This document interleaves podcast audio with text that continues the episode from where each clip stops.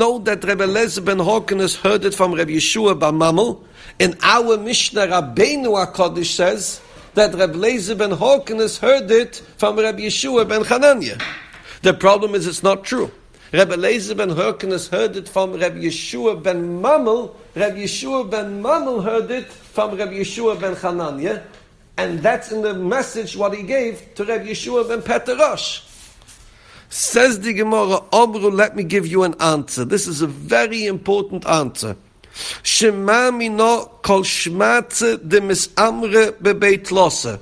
Whenever a statement is being given over by a third person, kadmo ibasra omrinnen, metze loy omrinnen. I want to explain this, my dear friends, because this is an extremely important Gemara. We all know the importance of kol oime dove b'shem omroi mevi. If you heard something from somebody, you got to give credit to the person who told it to you. The Gemara is telling us a fascinating thing. Imagine I walk into this room, the great shul of Lev Avrom, and Reb Reuven tells me that he heard something from his father who said in the name of Reb Akiva Eger. I don't have to mention Reb Reuven's father. I only have to mention Reb Reuven and I have to mention Reb Akiva Eger. I can omit his father's name when I repeat it. So imagine Reb Reuven heard it from his father, who heard it from his father, who heard it from his father, who heard it from Reb Akiva Eger.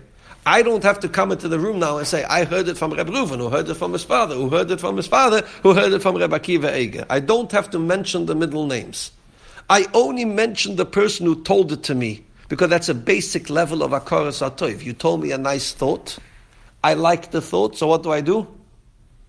I pay gratitude to the person who told it to me.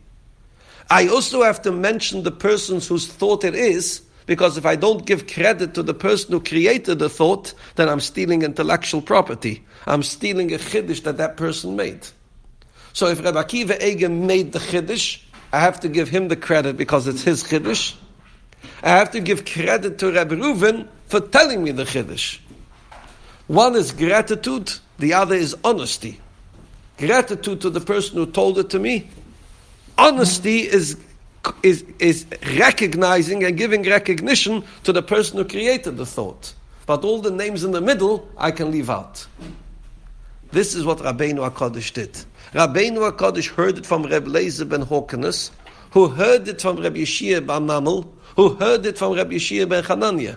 Rabbeinu HaKadosh is not obligated to mention the name Reb Yeshia ben Mamel. He's obligated to mention Rebbe Lezer ben Horkenes because Rebbe Lezer ben Horkenes is the person he heard it from. So he has to give credit and recognition and gratitude to Rebbe Lezer ben Horkenes for bringing the thought. He has to, of course, give recognition to Rebbe Yeshia ben Chananya, who was the original creator of the thought he can leave out Rabbi Yeshia Bamamel because you don't have to go through the entire chain every time you hear a thought. But a Yid has to always live with two things. He has to live with gratitude and with honesty. Gratitude means you give a thanks to the person who told you the thought. Honesty is you give credit to the person who created the thought.